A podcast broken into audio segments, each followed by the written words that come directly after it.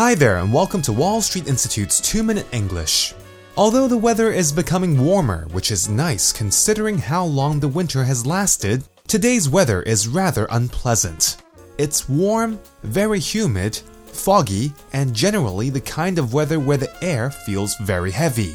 Notice I use the adjective unpleasant to describe how something is not very nice or attractive. However, this is rather formal, and in spoken English, it is more common to use an adjective like gross. G R O S S. Even though gross is very informal, it is a very commonly spoken word that English speakers use around the world when describing how bad or nasty something is. Although it is not a rude word, it's only used when something is negative.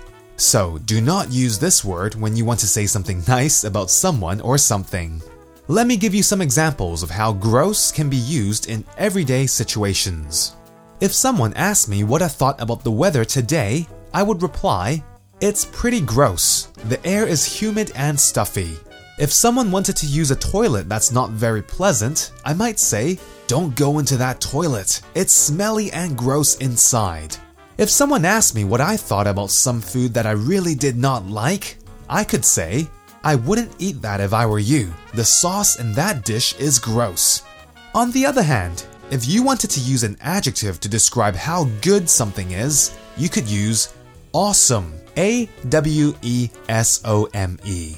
Once again, Awesome is very casual and informal, but very commonly used, especially by Americans. Some examples might be awesome weather today. That burger tasted awesome. Oh, you can help me with my project? That's awesome.